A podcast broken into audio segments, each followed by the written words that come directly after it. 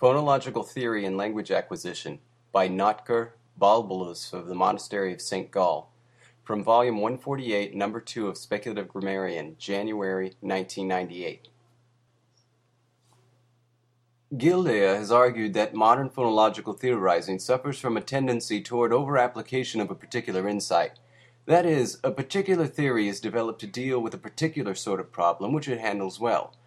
However, the theory's creators, emboldened by their success and eager to win a Kuhnian victory over their rivals, then start applying the theory willy-nilly to areas for which it is not well suited.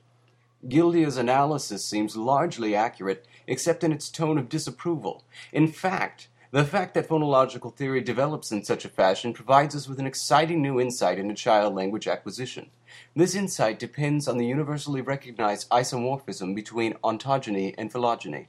That is, the particular history of phonological theory exactly parallels the child's development of phonological theories.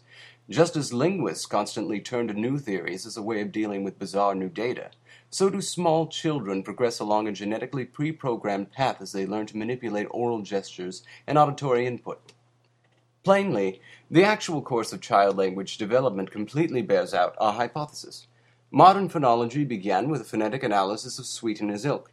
Children begin with phonetics in the babbling stage. Later, children learn which single segments are contrastive. This is structuralist phonemics. Then, like Chomsky and Halle, they start to figure out deeper morphophonological patterns involving segments.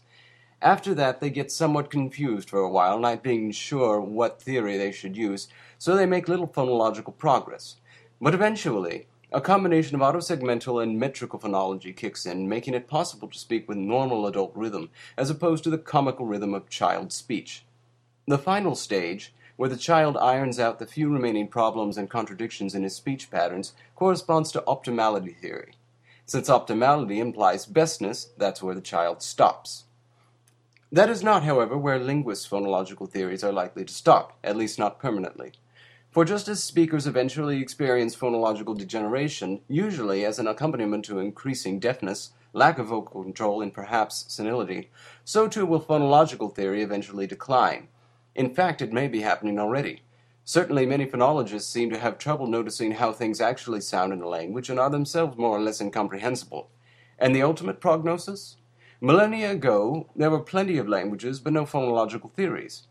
All phonological theories in speakers' brains eventually perish along with the speakers themselves. Therefore, it seems incontrovertible that all linguistic phonological theory must perish some day, as well as the discipline of linguistics as a whole.